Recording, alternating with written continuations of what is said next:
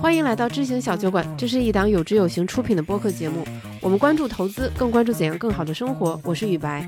平时啊，经常听到我们听众朋友们吐槽，这大 A 不争气啊，那个谁谁谁家股市前段时间涨得好得不得了，那个谁家又创年内新高了。但是吧，如果真的去实践去投资海外产品，往往自己心里又会觉得这事儿很复杂，水很深。那今天这期节目，我请来了小酒馆两位常驻人气嘉宾孟岩和陈鹏博士，让他们和我们好好聊一聊海外投资这回事儿。我们普通人该不该做海外投资，又该怎么做海外投资，以及在这个过程中有哪些坑是我们可以提前避免的。那这期节目内容知识点比较密集，可能听上去稍微有那么一点点枯燥和难懂，我在文稿区标注好了时间轴，欢迎你按需收听。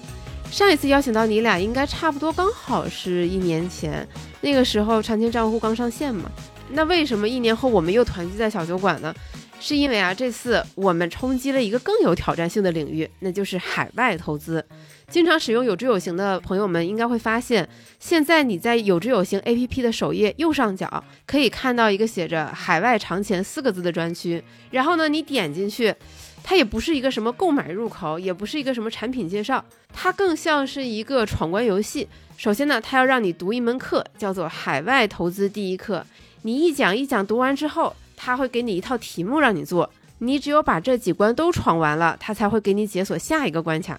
就蛮好玩的。很多用户都表示非常意外，就从来没有见到过想投资还得刷题呢。这也是让我很想和你们2位坐下来聊聊的原因，因为之前在筹备期我听你们说过这个设想，但我一直以为你俩开玩笑的，就没想到这个东西能成真。而且这个产品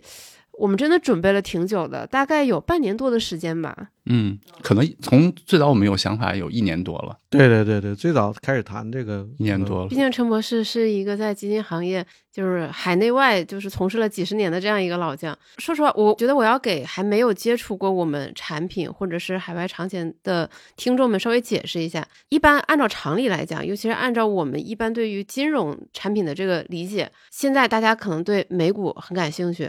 那么一般来说就是假设我是一个作为一个资产管理公司的人，我可能就啪顺势推出一个针对海外就是投资美股的这么一个产品，然后你买就完事儿了，然后我去做打很多广告，我跟你说这个现在呢美股很热，你要抓住这个风口，抓紧上车，再不上车就晚了。我也会说你要分散投资，分散 A 股的风险，然后你买就完事儿了。那最开始我当时听说海外长钱团队他们要准备在策划准备筹备这个产品的时候，我想说就算我们做，感觉你提升的空间也没有到那么大。但是我发现隔一段时间我看到的，它不是说把这个产品做出来它上线了，而是先出了一本白皮书，特别长，有2万字吧，差不多30多页吧。对，30多页，2万字，密密麻麻的图表，就是你看几页你得缓一会儿的那种非常吃力。然后我录制之前我想说我当时看了个啥，我还得重温一下，就挺辛苦的。然后又过了一段时间，我想说这个白皮书我觉得这已经是一个极限了。我说你这白皮书你出了你这也不赚钱啊，你又不能卖，你产生不了任何收益，那么接下来应该是产品上线了吧？结果也不是。然后呢，基于白皮书出了一个相对你更好容易读懂的海外投资第一课，然后我想说那这也够了。结果又出了一套测试题，然后出了这个测试题，我必须承认我第一次做没及格，那很正常。我想我就很崩溃，我说我为什么？你几次过的？2、3次啊，对，差不多。我就想说，我为什么要知道美国企业它到底有多少盈利是在美国境外产生的？我说这不合理，而且我不就是想投个美股嘛？对，我真的。我给你送钱，你还不乐意。然后一共多少道题来着？25道，22道到25道，可能有些调整。然后我只能错3道。对的，就很生气，就是我错了3道，然后就让我从头开始。是的，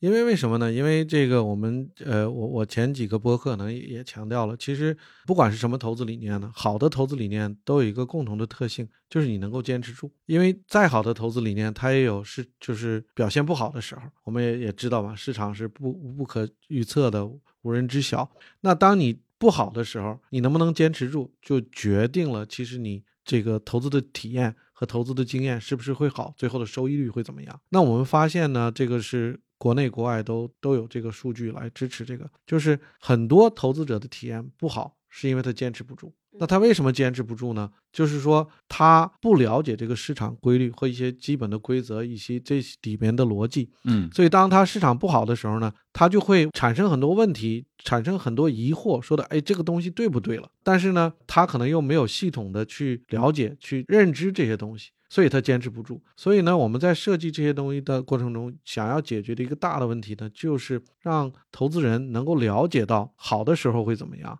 不好的时候是怎么样，这个逻辑是怎么样的。然后当你市场不太好的时候，当你有疑虑的时候，你已经了解到这些东西的时候，你可能就会说这个本来就是这样，一年四季有的时候就会下雨，有的时候还会下雪，搞不好有一两天会下冰雹，那我坚持过去，其实这一年四季还是不错的。那就是要怎么样大家能够坚持过去。所以我们实际上是用这种方式呢来强化一下，就刚才像孟岩说，我们不是来难为大家，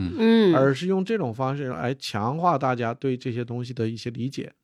就之前也有几个播客主播他们跟我讨论，他们当时想聊这个互联网金融创新嘛，我当时就说，我说过去十几年这互联网的金融创新，它看起来好像是提升了效率，但它其实对于普通投资者来说并没有创造更多的财富，而且往往都是毁灭财富。就当时我就想了一个比方，它就好比一群现代人去给一群原始人说，你们平时都是走路，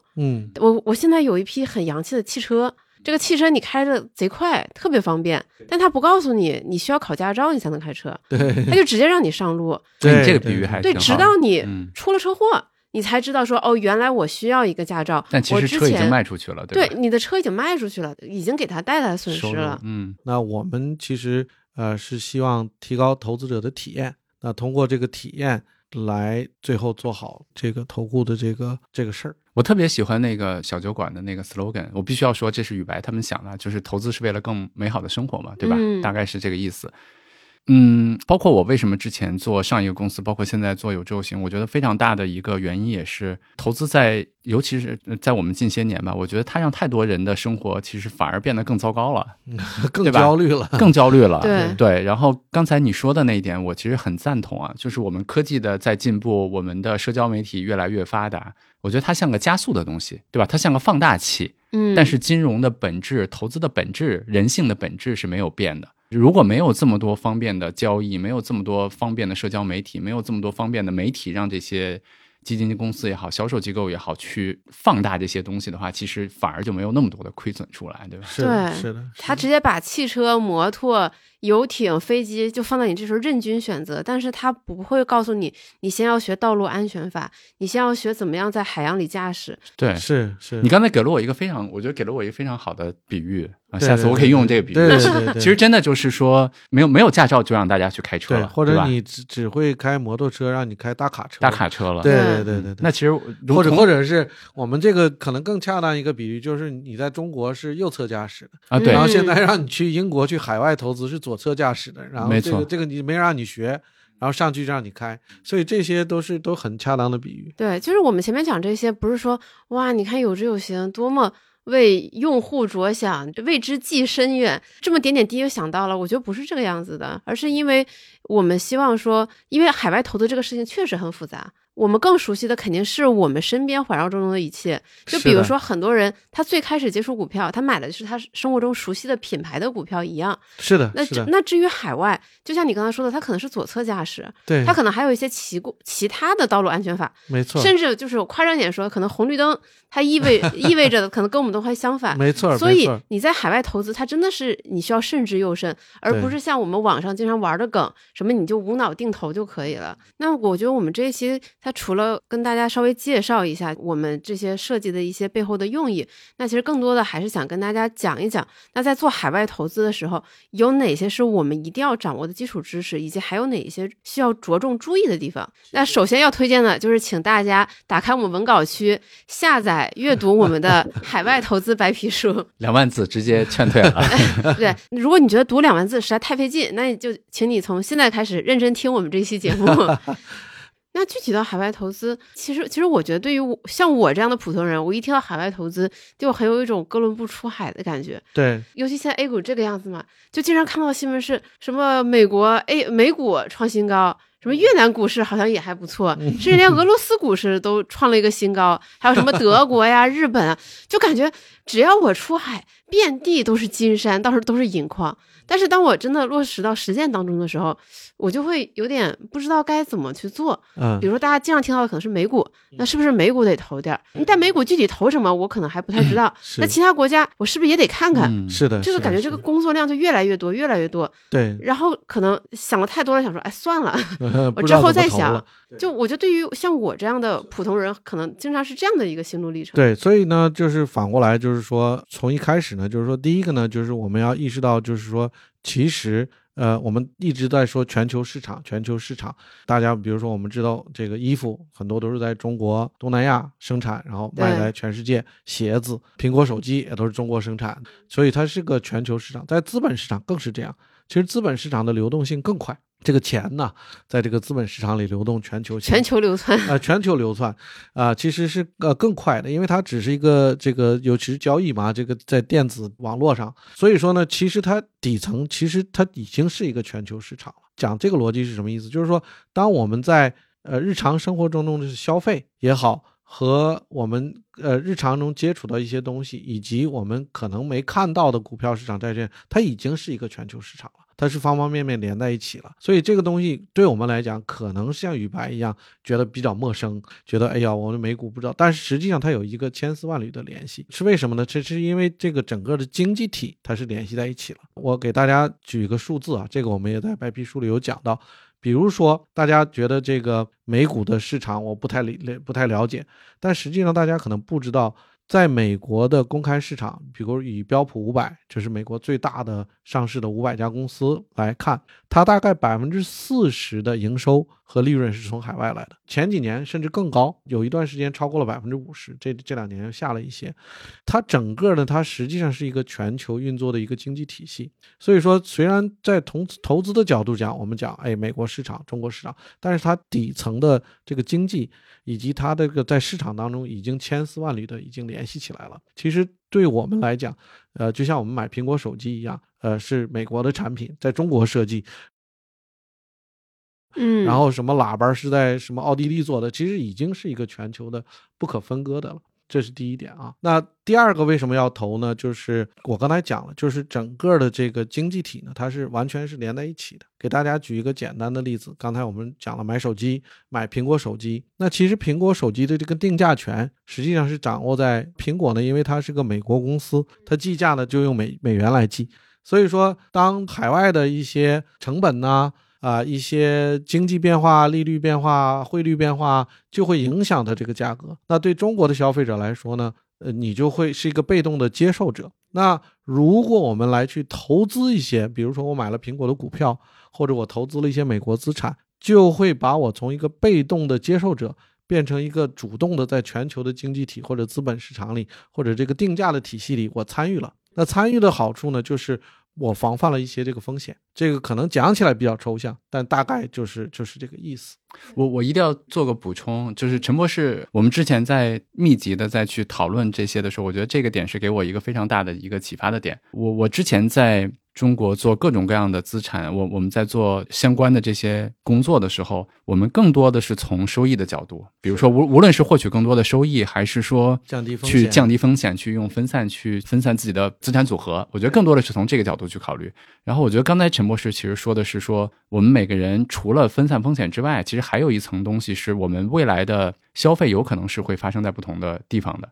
对吧？就比如说就像您刚才说的，我可能买苹果手机，或者说我将来可能要去海外去留学，对吧？我觉得这是一个非常大的场景，旅游。那这些的发生的时候是其实是在未来的，从现在到未来的那段时间里面，海外市场的汇率也好，它整个资产的变动其实是不可知的。当然它有可能涨有可能跌了，当然如果我的这部分的资产其实参与到了海外的这个资产里面去，就像陈博士刚才你讲的一样，我从一个被动的我必须得接受它，无论是涨还是跌，变成了一个我跟随它同步的去变化，对，我去参与了，对吧？对对对对，我觉得这个点反正给我还是挺大的一个启发的，对，嗯。其实刚才陈博士讲的时候，我脑海中有一个疑问，但是刚才部分被梦妍解答了，就是我听陈博士讲，美国的，比如拿标普500举例，这些企业可能 40% 的营收都来自于美国境外，那我天然就会觉得说，那这些企业它已经可以充分代表全球市场，是的，那我为什么要投 A 股，直接投标普500不就行了？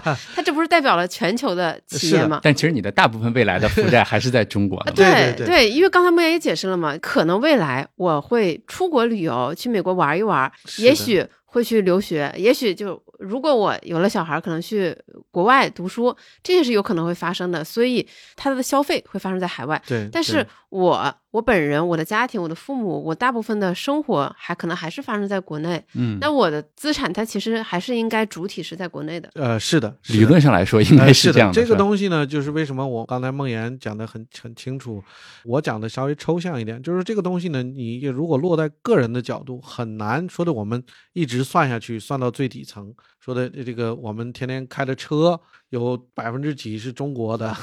有多少是日本的，有多少是美国的，对吧？然后我这个油是从哪里来，中东。但是呢，从一个平均的消费者的这个角度是可以挖掘到这些信息的。从这个角度呢，这个逻辑呢支持刚才宇白您讲的这个事儿。那为什么我不去投标普500呢？可能标普500它是代表全球最全球化的一些公司。那如果您要是一个有多重国籍，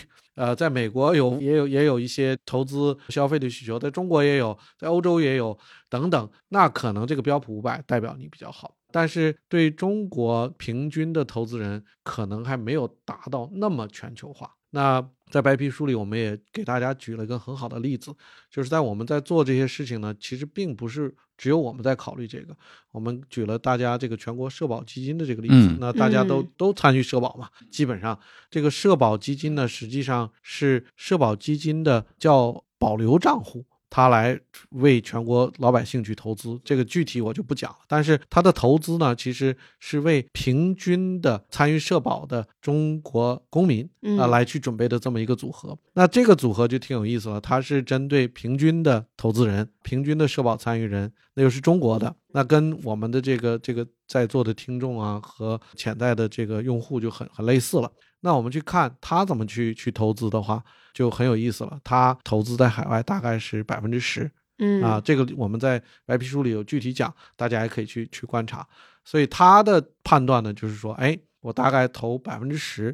对我将来为更好的服务这个我所有的社保参与人的这个生活，给他们退休金也好，社保的给付也好，是最好的啊，就简单说吧，这样。所以呢，这个我们只是把同样的这个框架，同样考虑的这些因素，来把它相对个人化啊，放到这个咱们每个投资人的手里。等于我们相当于抄了一个非常专业的国家级机构的作业。这个不能说抄作业，因为我们不完全知道，因为它也没有披露，我们只能看到它的结果，大致比例，大致的比例以及它应该考虑这些因素，应该我觉得是问题不大的。但是我们没有抄他的作业，我们是自己做的。那我现在听下来能不能得出两个结论，就是什么样的人应该去考虑海外投资，就是一方面你可能是想要分散风险，那另一方面就是你未来可能会在海外产生一些需要以其他国家货币发生的这样的一些行为，就是你未来不管你是去旅游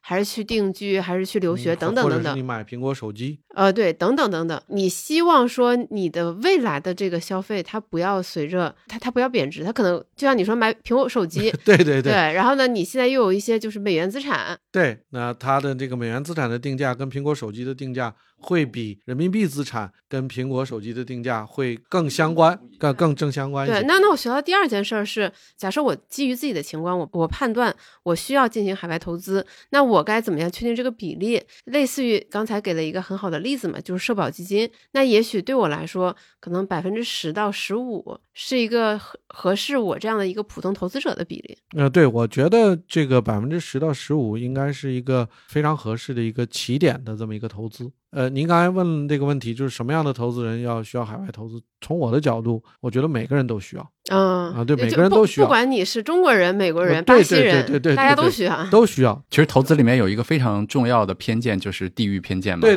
就是无论是中国、美国，因为我们投资其实是参与整个人类经济的增长嘛。对吧？我觉得他那个所谓的地域偏见，就是因为我们对未来一无所知，无人知晓，对吧？对。那其实当我们去参与这个增长的时候，我们通常会把更多的资产放在本国，这个没有错，但可能会错失掉一些就是其他的经济体的那个经济的增长。我给你举个比较极端的例子，今天我们是在讨论中国的投资人。那刚好中国的股票债券市场呢都是全球第二大，那不算欧盟啊，欧盟它是很多国家合在一起啊，美国第一，那中国第二大。这个我本土的市场比较大，也比较这个流动性也比较好。那如果今天我在一个小一点的国家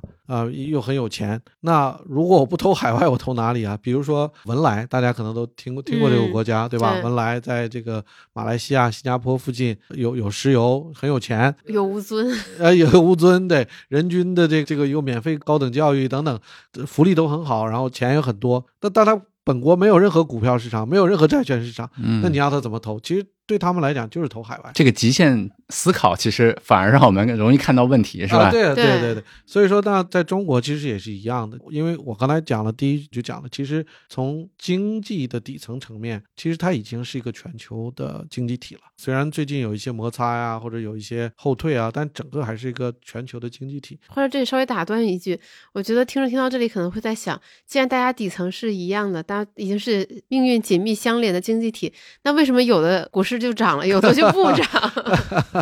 这个就是有每个都有周期嘛，所以这个才有这个分散风险的收益嘛。对，才有分散风险的意义。要大家都走在一起，就这个方面就少了。好的。所以为什么要就全球投资适合每个人？至于每个人具体有多少，这个我觉得是就是刚才孟岩讲的，需要看您未来的消费的场景，以及要去怎么去设计这个。那我们刚才举了社保基金的这个例子，想给大家说一下，其实作为一个针对平均中国社保基金参保者的这么一个整体的基金，它对平均的这个海外投资大概是 10% 左右。那它的这个上限是可以投到 20%， 但是目前呢它只投到了 10%。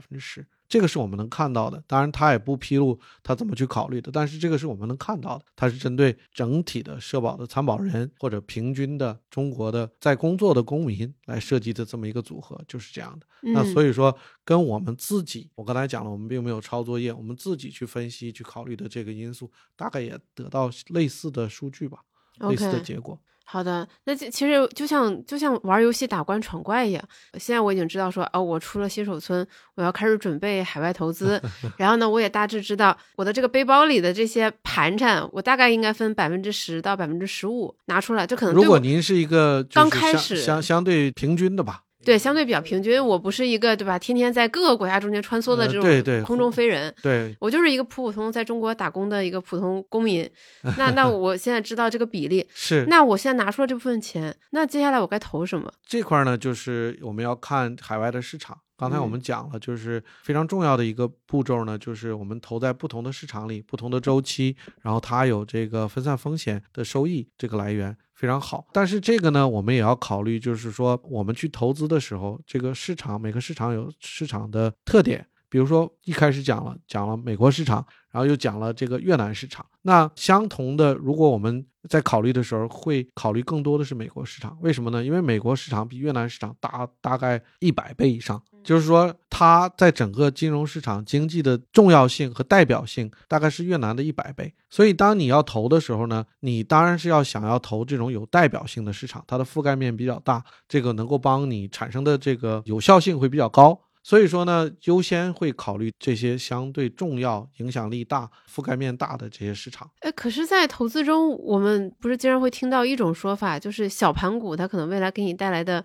收益会更高。那这种新兴市场它不就是约等于这个小盘股一样，它不是理论上它虽然风险很大，但它可能未来的预期收益也会很高。是的是的。宇白我问你个问题啊，我插一下陈博士，我来。我害怕。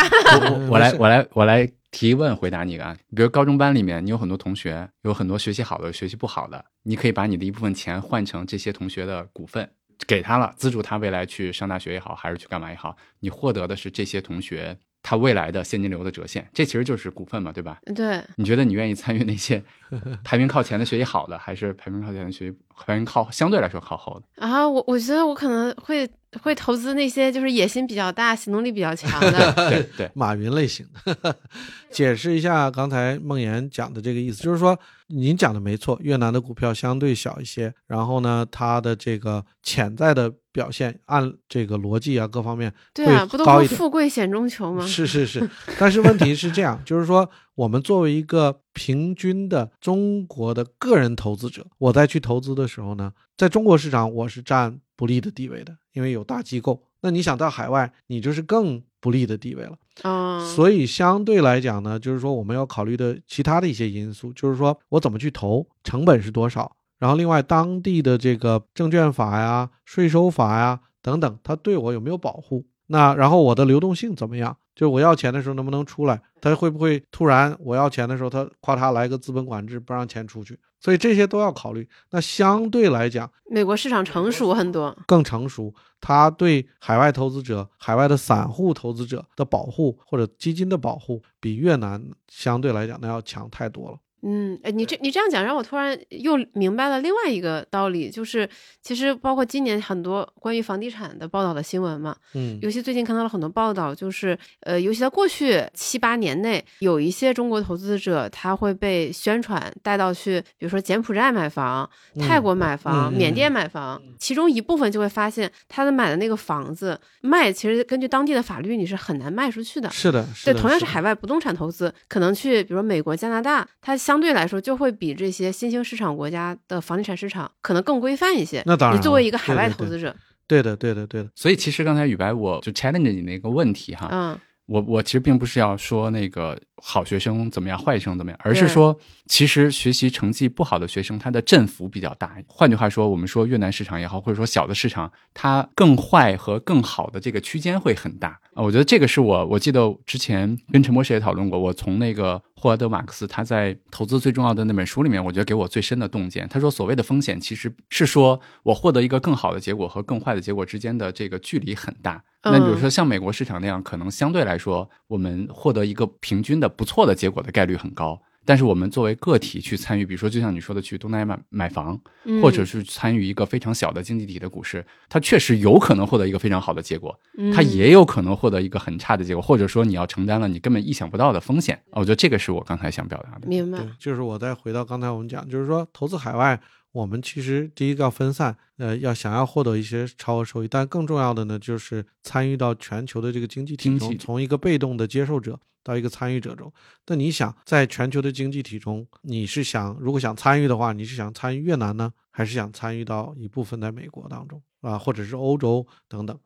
我觉得这个问题是这样的，就是作为一个普通的中国人，就是大家都会有路径依赖，我们总是希望能找到下一个中国。我觉得这个思维惯性是很难改得了的。对，就我们总是想找到一个像过去20年的中国一样，就是经济腾飞，一片欣欣向荣。我觉得每个人都摆脱不了这样的一个思维惯性。对，这个其实有一定的这个逻辑基础，但是呢，你也一定要看，就是说，其实各个国家它其实制度啊各方面是不一样的。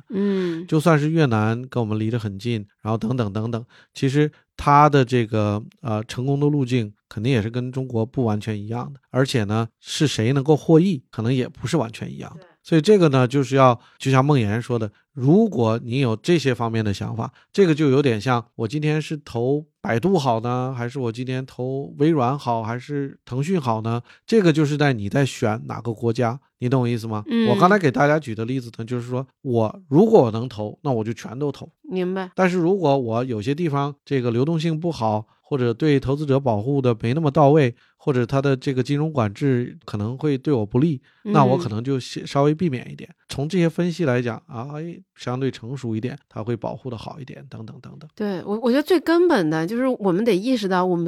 们相对于我们要投资的海外国家，我们是一个境外投资者。是的，你一定要确保说这个地方它对于境外投资者是友善的，它的制度它的所有的法律法规是完善的，它不会等你赢了钱它突然掀桌子说这一句不算。对对对对对对。那我给大家举个例子，就是说我原来代表一家大的基金公司去在亚洲嘛，当时我们有投资11个不同的市场，有一个非常大的、这个、你们这真分散啊！对，我们全球投了大概46个市场，有一个国家我们去投资，然后呢，它由于它的这个货币呢，当时我们也投了很大，也是一个比较大的市场，它的这个货币呢，当时呢受到了很大的压力，就是外汇流失的很严重。那它呢，当时就要把这个外汇管制住，那你管制住，你的外国投资人的钱就走不了了。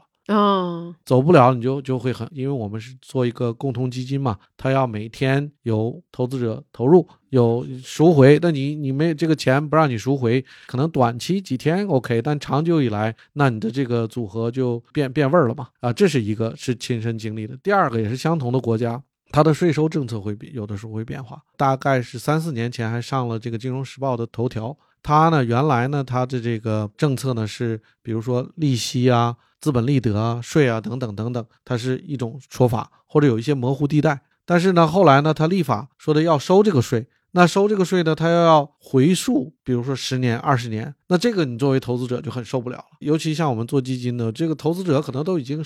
几年前就赎回了都走了，那我要怎么去做这个事儿？现在的基金投资者会受到惩罚吗？所以这个就带来很多不确定性，所以这些呢都是要考虑的。那相对来讲就是说在一些制度比较健全的有依据可循的这些呢我们可能会，然后呢成本相对低流动性好的这个呢是我们优先考虑的，然后覆盖面大一点帮我们多投一些市场，是这样的。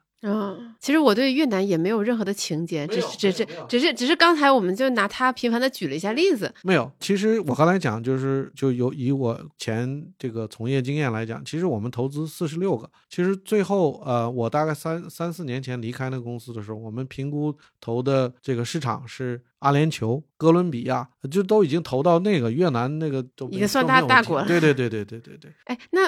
我不知道方不方便问啊，就是投资这46个国家和地区。踩的最大的坑是什么呢？就是说我们提前做了很多关于我刚才讲的这个税收啊、流动性啊等等等等这些研究，然后呢在进入之前我们就做好很多东西，就是有很多国家我们是不投的，就是虽然它有股票市场，但是它流动性不好，或者它对投资人保护不好，或者它法律法规不好，这个我们是不投的或者少投。这样的话呢，就是来避免未来的一些风险、一些问题。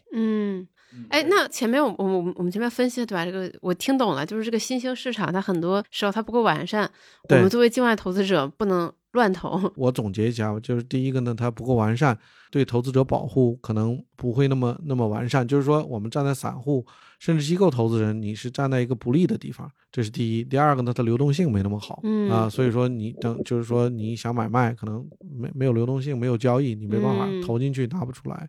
第三个就是成本太高，就是相应的，因为我们投资实际上说的简单，哎，我们在屏幕上看一个数字。但实际上是要有当地的托管，有会计师、税务师等等等等的服务来促成这所有的一些经纪商等等，对吧？都是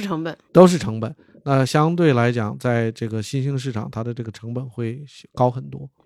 那像一些成熟的发达国家的这个资本市场呢，比如德国啊、日本啊，这个成本就会相对低很多。那他们值得考虑吗？当然值得考虑了。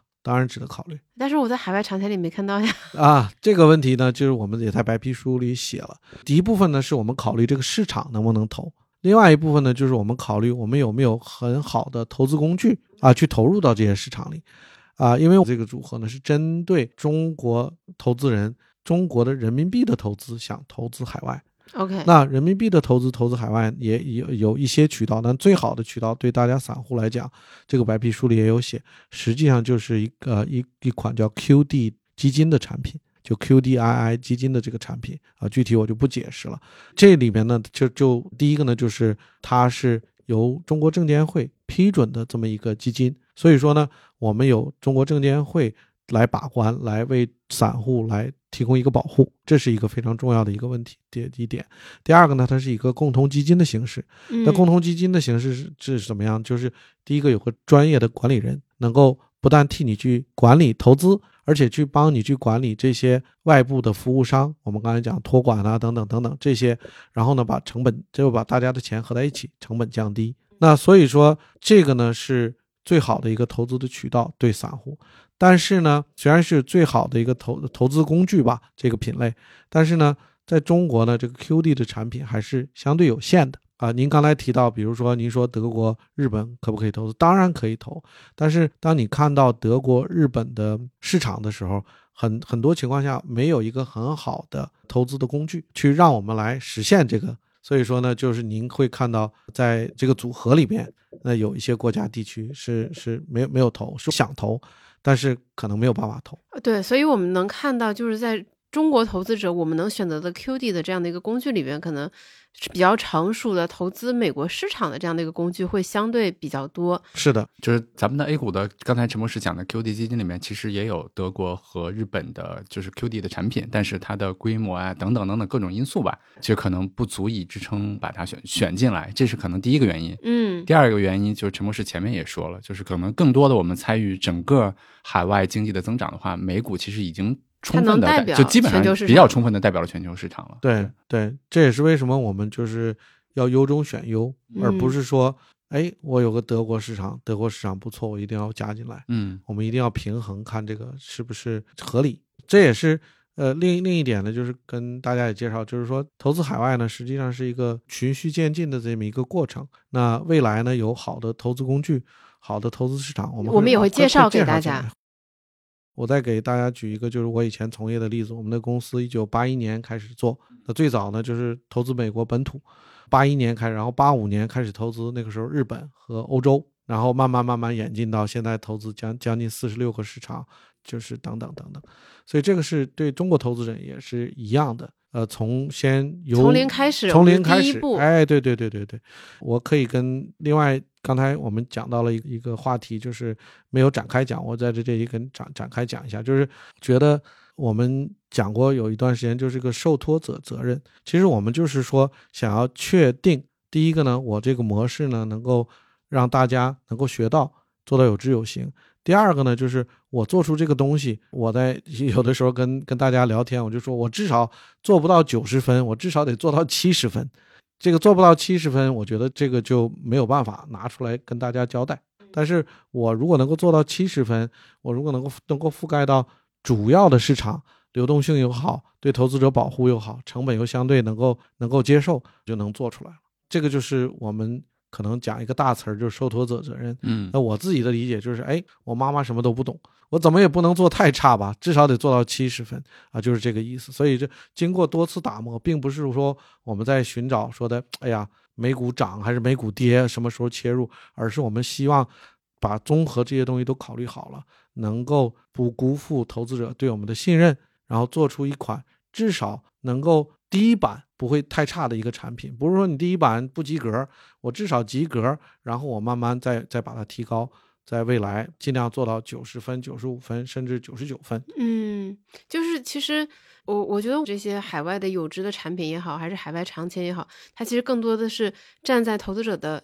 首先你的个人的角度，你自己的这个资产配置，是的，你接下来你未来的对于这个钱的规划的需求，如果你有这部分需求，我们告诉你你应该掌握哪些知识，以及有哪些你可以选择的工具等等等等。然后当你这些最基础的掌握了之后，就类似于你出了新手村的可能打的第一个怪物，然后你再慢慢的进阶，你的视野也会从比如说美国市场，然后再拓展到其他国家，是的，新兴国家的市场。然后就每个人可能有自己的偏好，或者有自己感兴趣的方面，或者你可能别人可能去美国对着旅游留学，你说我就要去比如说德国，或者是去英国，或者去一些什么西班牙，对，你可能就去研究那些国外这个不管是房地产商用还是私人私宅用的房地产，以及这个按揭贷款都证券化的程度非常非常高，就是你不用，就是说你比如说你说我想投旧金山的办公楼，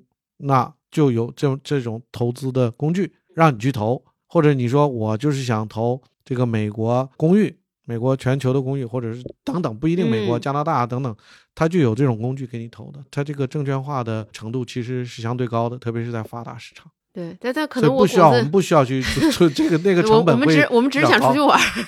那个也可以去了解一下。对，而且就是可能骨子里还带有一点点传统的中国人对于实体房产的一些情愫啊，对，这个没有问题的。但是我多讲一句啊，既然宇白提到这里，因为我有一些在国外买卖这种住宅的这个经验，这个相对的成本是相对高的。嗯，你比如说买卖一次住私宅。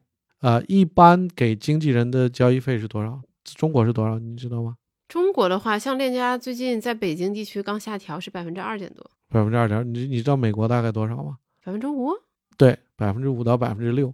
所以你想，难怪都说在美国就是你做什么豪宅经纪人，你可以赚很多钱。是的，是的。所以什么意思呢？就是我刚才讲了，你证券化了以后，我们交易在这个在债券市场上、股票市场上交易。这个交易费是非常低，你是用这个0.000000来算的，对吧？那你要真的去买这种真正的这个住宅，而不是证券化，就住宅证券化以后，你买这个住宅那就6%，对吧？然后你每年还要去修理啊，等等等等。每个国家还不一样，它还需要收这种房产税。对对对，所以我就说这个当然偏题一点啊，就是说，对，我刚才已经脑子开始想了，说如果是一个1亿美元的一个豪宅，那我交易一次就能赚个500万美元，可以的。我以为你是要买那个1亿的豪宅。没有。刚才我们说到嘛，就是海外投资，我们可能第一步我们关注的是美国市场，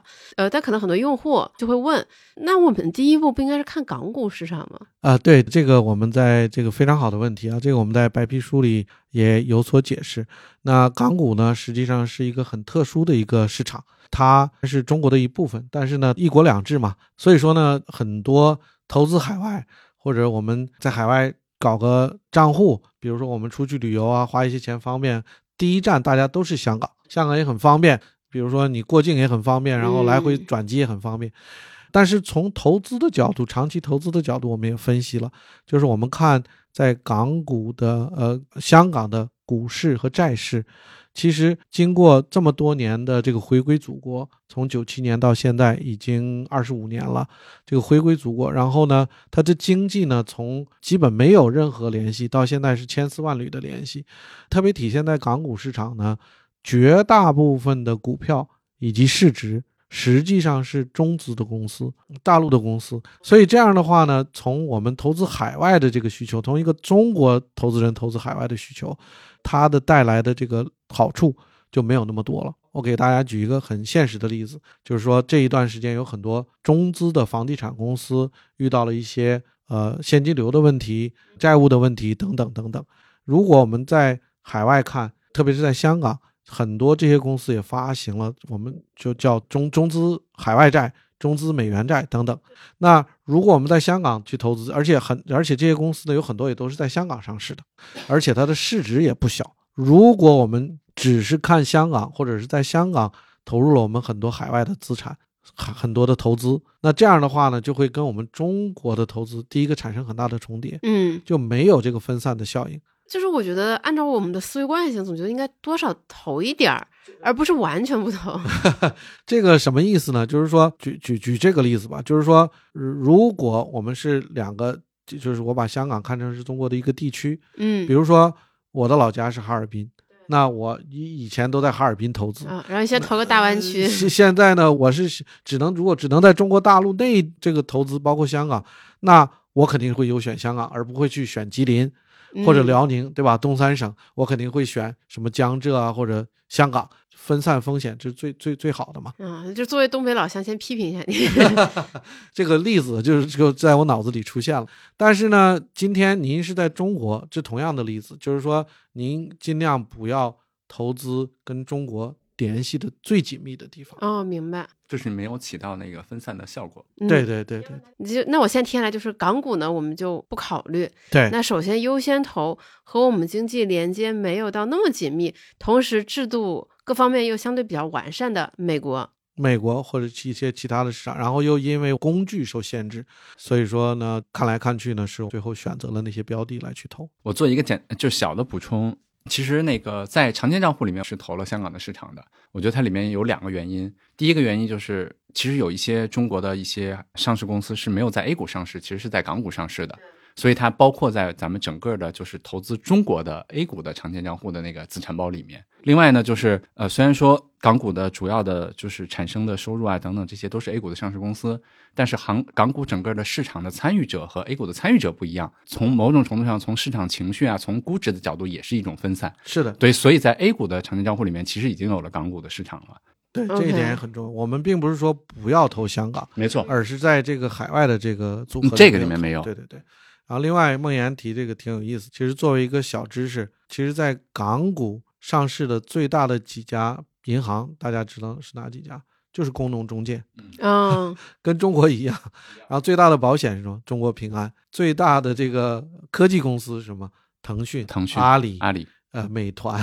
等等。所以说这个大家可以看到，就从这个一般的我们去观察就可以看到，港股市场其实跟中国大陆联系非常非常紧密。对，刚才孟岩讲的部分就正好引出了很多我们用户非常关心的问题，就是你为什么要单独搞一个海外长钱，为什么不把海外这个部分加到长钱账户里边？我觉得最终一个非常非常简单的理由就是真的每个人的情况其实是不一样的，就像我们刚才在前面说的，可能陈博士适合在海外配的资产和我适合在海外配的资产和宇白你在适合在海外配的资产，这个比例其实每个人是不同的。我觉得这个是一个最重要的一个原因。还有另外一个也比较重要的原因，就是 A 股市场和美股市场它整个的特点，包括我们投资需要去关注的东西也是不一样的。我举个最简单的例子，大家可以看到，其实在 A 股市场里面，针对整个市场的参与者的情绪，我们叫温度计嘛，其实是做了一些微小的动作，帮助大家去化解整个的波动，试图去获得更高的一点的收益。其实做一些这样的动作，用户也说了，怎么海外不做一个？对，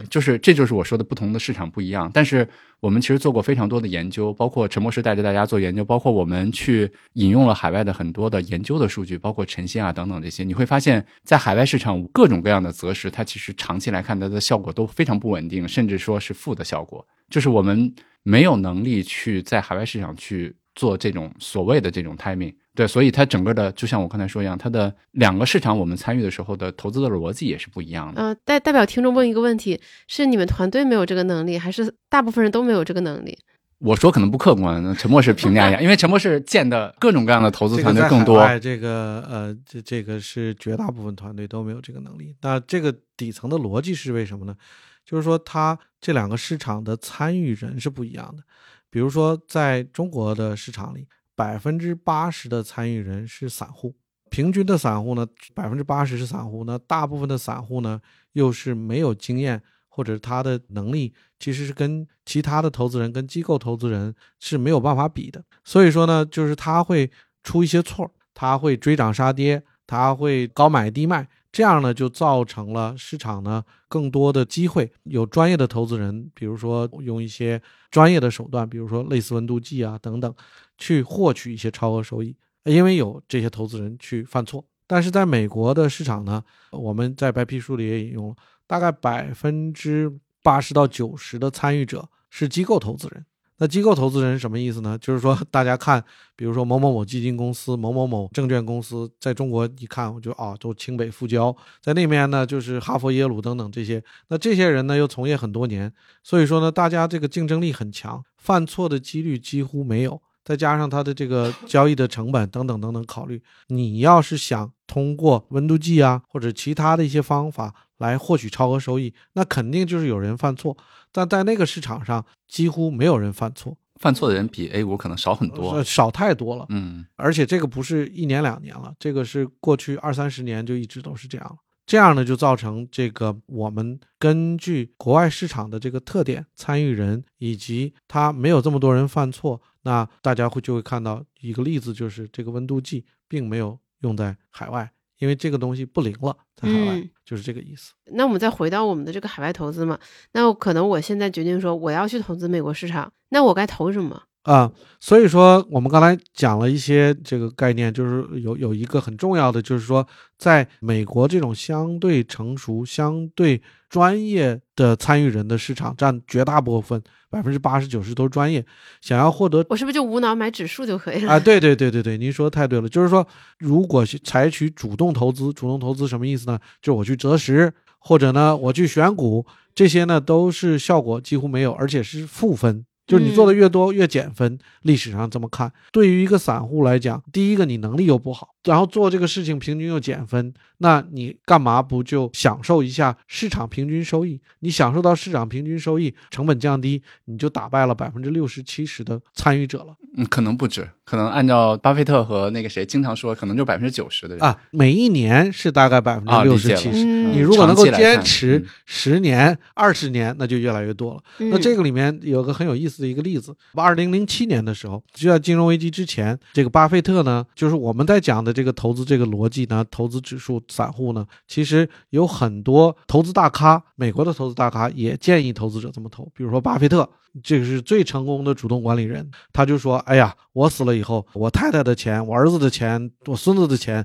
直接就买标普500就好了。然后还有这个我们有一期录的大卫斯文森，他也是这么讲，等等吧，很多人都这么讲，这个呢也是跟我们刚才讲的这个逻辑很像。但是呢，就有这么愿意好事儿的，有一个对冲基金的经理，他07年就挑战巴菲特，说的你说的不对，你自己都去做主动管理，然后你告诉大家去买这个指数，他说我肯定能打败这个标普500。那巴菲特说那就好吧，那咱们来打个赌，一个人出100万美金，巴菲特说我就投标普500，然后呢你呢是愿意投什么都行。他好像是选了5个主动、选了5个不同的对冲基金，对，这个赌是10年，10年以后看谁能赢、结果到了第10年，这个人到了第9年都就认输了，因为他差得太远了。OK， 差得太远，而且他投了5个，巴菲特只投了1个。他是说，哎，我分散，我每个投20万，他5个没有一个打败标普500，而且这些都是他作为一个也是投资大咖去选的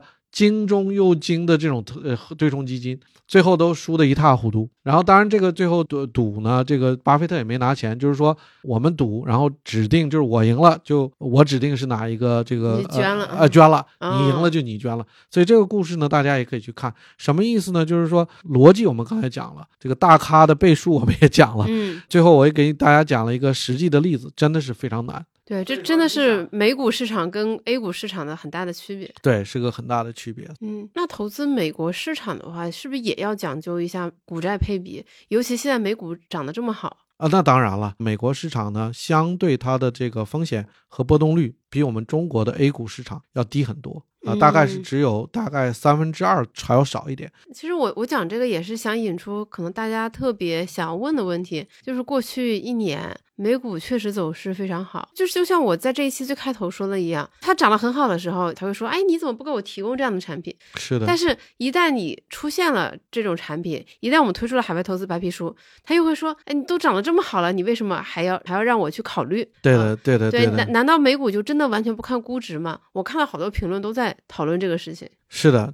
这个底层逻辑呢，我刚才解释了，我在这里再重复一下，用不同的方式讲一下。就是说，如果我们能够用一个简单的估值来去增加我们的收益，降低我们的风险的话，那你想，在美国的市场上，它大概是 80%-90% 都是专业投资人，他能做到的肯定比我们做的更好。我们能想到的，他们也能想到。哎，他们也能想到。所以说，这个比较优势我们是没有了。那在海外的市场，我们看到大部分的参与者是专业投资者，这是一。第二个呢，我们也看历史上专业的投资人在市场上，这个美国的数据都有。刚才这个孟岩也讲了，我们在白皮书里也重复了。这些人他们的效果怎么样？就是这些专业的投资人，他用这些估值啊，用其他的甚至更复杂的一些方式方法来去想办法去择时啊，去做选股啊，整体的效果很差。他们可能雇了一大批人，用了很多先进的工具，尚且达不到理想的收益。对对对，所以说回到这里，就是跟大家解释一下，目前来讲没有找到一个很可靠的，然后又有持续性的，然后成本又低的这么一个方法，来给大家增强这个其他的收益。我是基于长期股票的可持续的收益以及长期债券可持续的收益。嗯，然后刚才你强调了长期嘛，对，就是我最开始听到的时候也吓了一跳，说海外长期的这个长期指的是持有7年以上。是的，是的，我觉得太吓人了，7年都足够我去结个婚、生个娃，然后他上小学。所以说，这个是针对您的长钱的需要的一些海外投资来去做的这件事。那为什么是7年呢？这个我们在这个白皮书里也有写，因为我们不知道目前美国的市场的周期是怎么样的，我们也很难判断它的经济周期是怎么样的，但是我们大概知道，如果一个投资人，一个长线的投资人能够经历一个完整的投资周期，他就至少能够获得平均的收益。对，就什么意思呢？我周期好的部分我也经历了，我周期不好的部分我也经历了，那这样我就达到平均了。不管您的起点在哪里，你只要经历一个完整的周期，基本上跟我们的长期的想法就比较类似了。对，你就能拿到一个平均的收益，至少能拿到一个平均的收益。那这样的话呢，我们来去看呢，这个周期的平均的这个周期呢，大概是比7年短一点啊，6年多，那我们就说，7年来作为一个，就是基于过往历史数据回测，是的，经济和市场的周期来算出来。当然这个也不完美，因为没有人知道，可能下一个市场周期可能只有4年，或者有可能是8年，但是我们就是用7年做一个基准吧，就是给大家至少脑子里有这个概念。我这段可以做个补充。刚才那个你问那个关于美股市场的择时啊等等，就是不是择时了，就怎么降低我们买在山顶上的概率嘛，对吧？其实类似是这样的问题。所以我觉得有一个点是这样的，就是我们每个人其实有很多的能力和方式去做投资，对吧？比如说像我们用温度计，其实类似这样的方式，可能就像陈博士刚才说，它可能在 A 股有效，但是在美股没有那么有效，所以没有用它。对，但是大家别忘了，我们还有其他的方式可以去，未来不知道，但是我们有方式去做一些东西可以降低我们的风险。比如说什么呢？比如说股债配置，比如说咱们现在的就是大家去投的时候不要去全投到权益里面去。现在美股长期的债券应该有年化5.多%，对吧？就类似的这样的啊，对的，对的，对的。就是你看股债配置是就咱们的第一个武器，可以降低这个风险。我觉得还有第二个武器，比如说那美股最近几年大家都知道它涨得很好，但涨到最好的其实是那7家公司，对吧？ Big Seven。 那纳斯达克里面，如果你觉得这个就或者说你的整个自然组合里面暴露给这7家公司的可能没有那么多，对吧？你可以去在纳斯达克，可以在标普，甚至可以在，大家可以看海外长钱里面有一个叫标普等权重。是的。为什么选择这个？就是因为它其实里面暴露给这7家公司的就是相对少，对吧？少得多。这又是第二个方式，你可以去降低你整个的大家担心的买在高点的一个概率。大家还有第三个武器是什么呢？比如说我们判断不了市场的这个高低这些的话，但是我们可以用时间来进行分散。对吧？时间分散一定会，它会降低未来获得最好收益的概率，也会降低未来获得一个很差收益的概率。我觉得就是如果我们判断不了的话，我们还有其他的武器可以帮助我们去降低投资里面的这些风险。没错，没错。所以这些细节呢，今天可能像孟岩这个逐一介绍了一下，当然大家可能不一定能完全理解，记得住。都在我们的白皮书这个以前第一课以及这问卷里都有写。所以我们为什么花了这么长时间呢？第一个呢是要把标准设好，至少及格分以上。第二个呢，我们真的是在几乎每一个方面每一个环节都掘地三尺，能够把它做到尽量为投资人做到尽量的利益最大化。是的。在这个过程中有没有遇到特别大的困难和挫折？其实还蛮多的吧，因为全是挫折。你要问哪个？倒不是说全是挫折，挑战吧。就是我觉得挑战真的是挺多的。你比如说前两天上线的时候，我就行业里面的朋友就说你们真行，中国资本市场这么多年，我们第一次出现这个要投资还得先考试的，对吧？就是类似产品形态啊，包括类似里面，我觉得有非常多的挑战和我们意想不到的那些困难。对，但是就像生活中任何东西一样，就是走过来你会发现，你回头一看觉得都挺好。对，这个其实就是我们刚录这一期开头嘛，然后你们在解释说我们不是为了为难大家，其实我想说，我们用户我们不会觉得说你们是在为难我们，我们会觉得你们在为难自己，你们不想赚钱。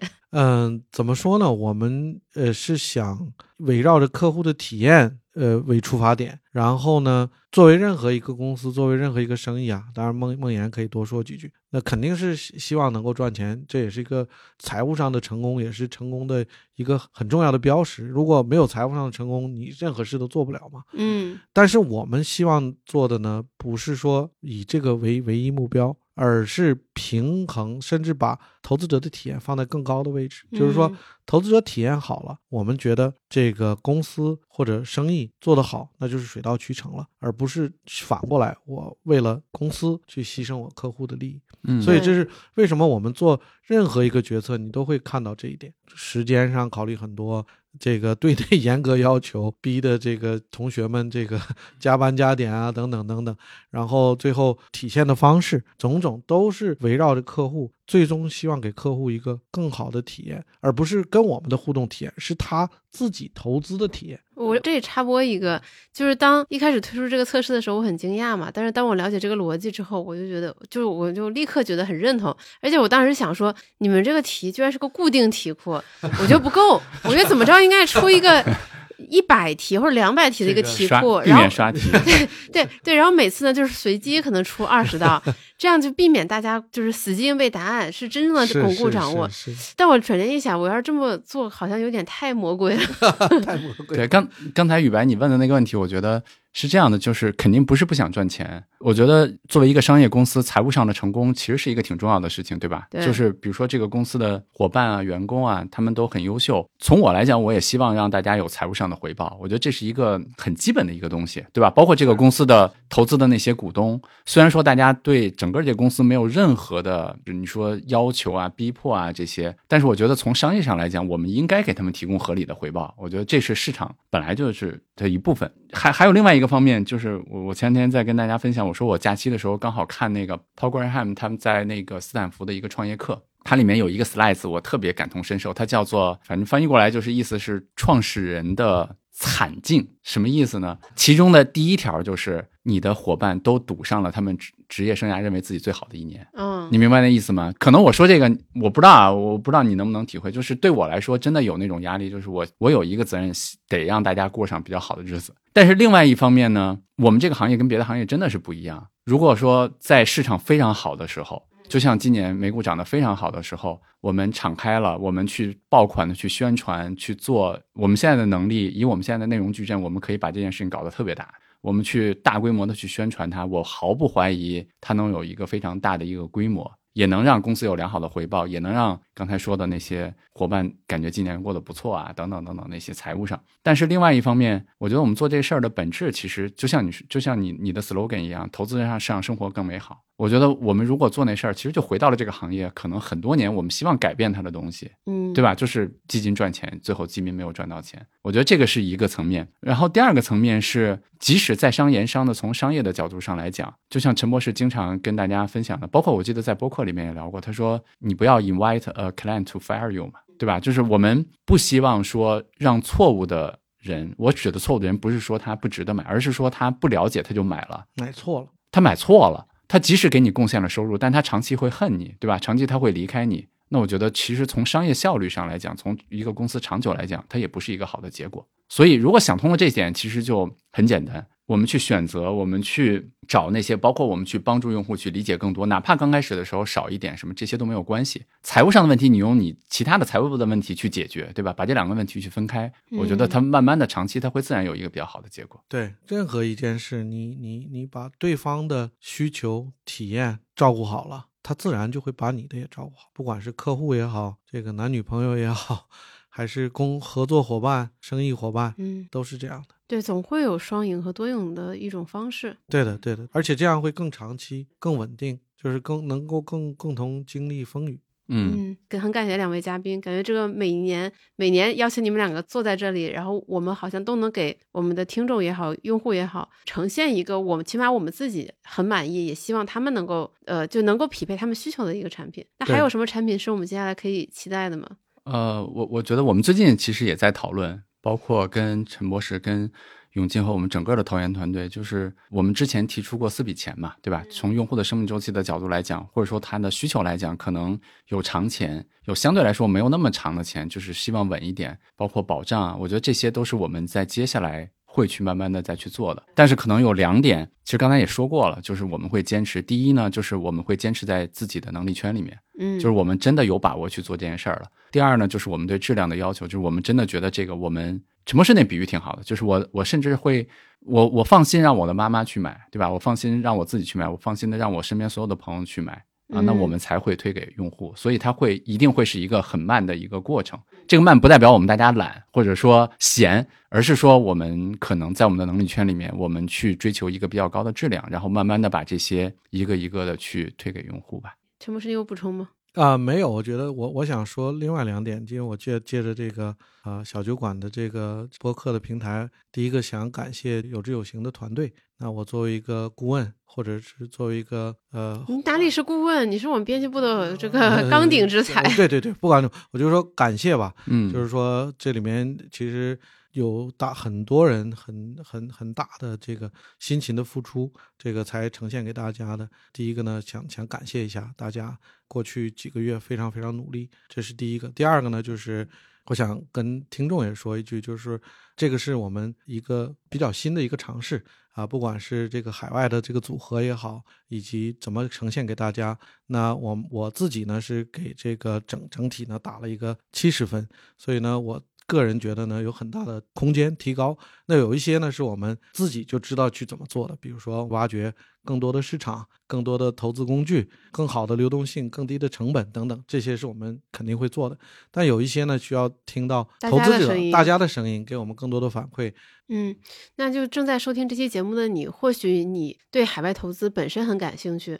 或许你本身就有海外投资的需求，或许你只是对海外投资这个话题很感兴趣。那不管你现在想法如何，我都非常推荐你打开有志有行，体验一下我们的专区，读一读海外投资第一课，试着做一做题，看看你能不能一次通关。我相信走过路过不要错过，你一定会有所收获。然后另外，我们这一期讲的绝大部分的内容其实都呈现在了我们的海外投资白皮书里，那我们也会在我们的文稿区里呈现它的 PDF， 你可以下载阅读，然后转发给你的亲朋好友。如果你在文稿区没有找到，那你可以下载打开有志有行 APP， 你也会很方便的找到我们的海外投资白皮书。然后就像刚才陈博士说的，如果你有更多的问题，或者你有更好的建议，也欢迎你在评论区里和我们互动。那我们这期节目就到这里了。好，谢谢陈博士，谢谢雨白，感谢陈博士，谢谢孟岩。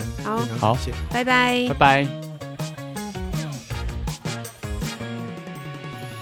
以上就是本期的全部内容。尽管这期信息量比较多，但是关于海外投资还有太多的话题可以延展。欢迎你在评论区多多留言，我们一起讨论那些大家呼声比较高的话题，我们之后也会陆续做成节目。最后，我还是非常欢迎你下载有志有行 APP， 体验一下我们的海外长线测试，看看你对海外市场的了解究竟怎么样。另外，如果有人觉得1000道题题库的这个想法很不错，欢迎你加入目前仅有我一个人的出题组。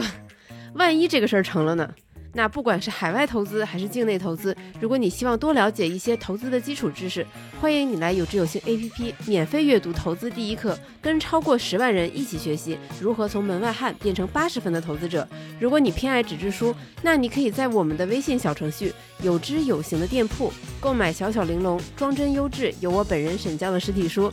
如果你在用苹果播客收听，而且现在有空的话，可以占用你2分钟时间吗？求一个5星好评，这将会成为我们前进的动力。要是还能点击一下订阅，那就再好不过了。我是雨白，每周5晚8点在知行小酒馆，和你一起关注投资，也关注怎样更好的生活。我们下周再见。